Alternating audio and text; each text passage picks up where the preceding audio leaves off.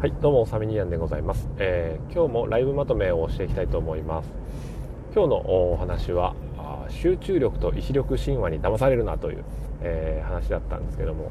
まあ騙されているわけではなくって単純にあのそういった集中力意志力というものを保つ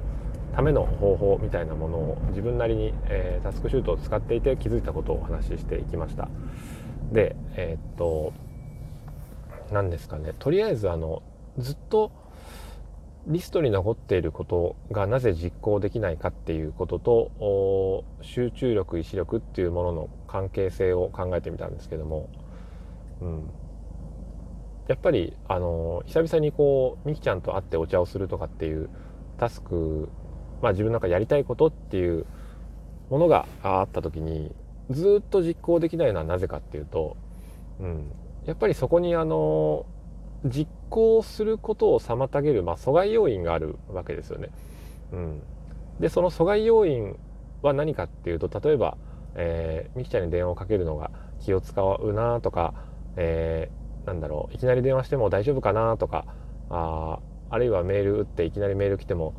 返事返してくれるかなとかっていう、まあ、心配だったりするわけですよね。うん、で、えー、っとその心配がある限りみきちゃんと会ってお茶をするというタスクは実行に移されることはないわけですよ。食卓の上に置かれた、えー、皮の剥かれてないりんご1個と一緒で一丸のりんご一丸って丸1個のりんごと一緒でそのままでは食べられないわけですよね、うん、じゃあどのようにして、えー、リンゴは食べられるようにしていくかっていうとまず半分に切るわけですよ、うん、だからみきちゃんとお茶をするっていうタスクを半分にするとまず多分連絡を取るんだっていうえことになるんですけども。ただ連絡を取るというのもなかなかハードルが高いものがあって、えー、実は実行しにくかったりするんですよね。うん、で、えー、じゃあリンゴも半分に切っただけじゃ食べられないですよね。まだ皮もあるし芯もあるし。じゃあもう半分に切ってみようと。4分の1に。でもまだ食べられないですよねと、うん、だから、えー、連絡を取るのをタスクを半分にするとまあ電話じゃなくてメールにしようかな LINE にしようかなと思う。でも LINE を送るというタスクでもまだ実行できないんですよ。なんでかっていうとそこでもやっぱり相手のことを気にしてしまうからだったりするわけですよね。なんか久々に送るの気使うな。なんて書こうかなって、うん、じゃあ、えー、リンゴはも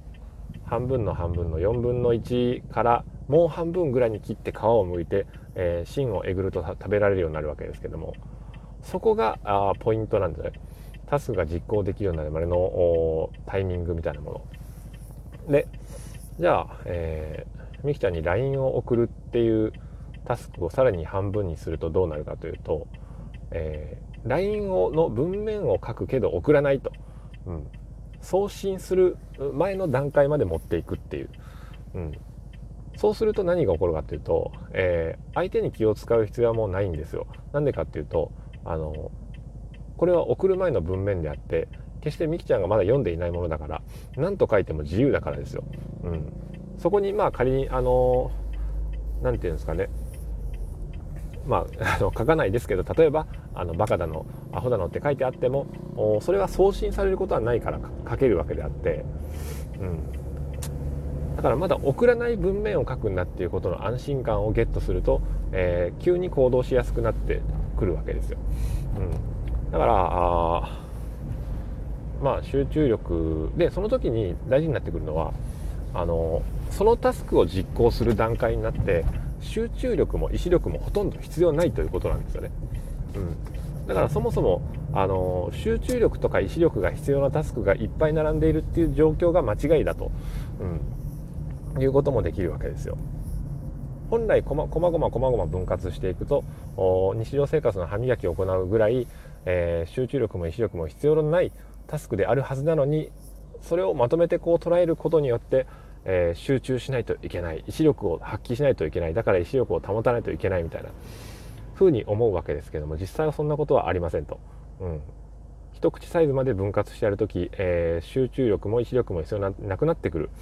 うん、その結果あの長時間あのいろんなことをしていても、えー、疲れなくなってくるわけですよね。だから、あの集中力が切れるとか意志力がなくなってくるとかっていうことは実際に何かっていうと悩み疲れてたりするわけですよね。うん、あどうしようかなと。こうしようかいつやろうかな、うん、これどうやってやるんだっけな。悩み疲れ考え疲れることによって実際のその実行するというところが、えー、できなくなってくるわけですよ。だから、えっと、僕はタスクシュートに、えー、登録したタスクを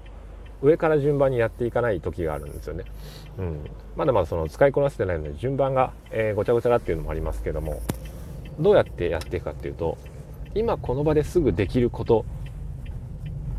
のタスクから取り掛かっていくわけですよね、うん、例えば、えー、コピーを取るっていうタスクがあったら僕はそれは実は後回しにするわけですよ。なんで後回しにするかっていうとえー、デスクのとこ座っててコピーを取るってのは今すぐできないからなんですよね。うん、だったらパソコン上で、えー、すぐできるあるいは手元の書類ですぐ可能であるタスクを先に実行してしまって、えー、という順番でやるわけですよ。それがあそのいわゆるタスクを分解するっていうよっこいしょことだと思うんですけどもちょっと、えー、職場に着いてしまいまして何を言ってたか分かんなくなりましたけど、うん、とりあえず、えー、何かやりたいことがあるずっとやりたかったことがあります。今日一日にこれだけはしておきたいことがある。そんな時は、えー、それだけは終わらせておきたいと思わないことですよね、うん、終わらせなくていいんですと。おじゃなくていかに取り掛かるハードルを下げて取り掛かっておくかっていうこと、うん、例えば今日銀行にお金を下ろしに行くっていうことでも忙しい人にとってはなかなか大変なタスクなわけですよ。ということは、えー、僕が今日決めているのは昨日の段階で昨日本当は銀行に行ってお金を下ろす予定だったんですよ。でも今日僕はあの昨日下ろせなかったんで昨日のタスクを変更して、えー、どのタイミングで銀行に行くかを決めるっていうタスクを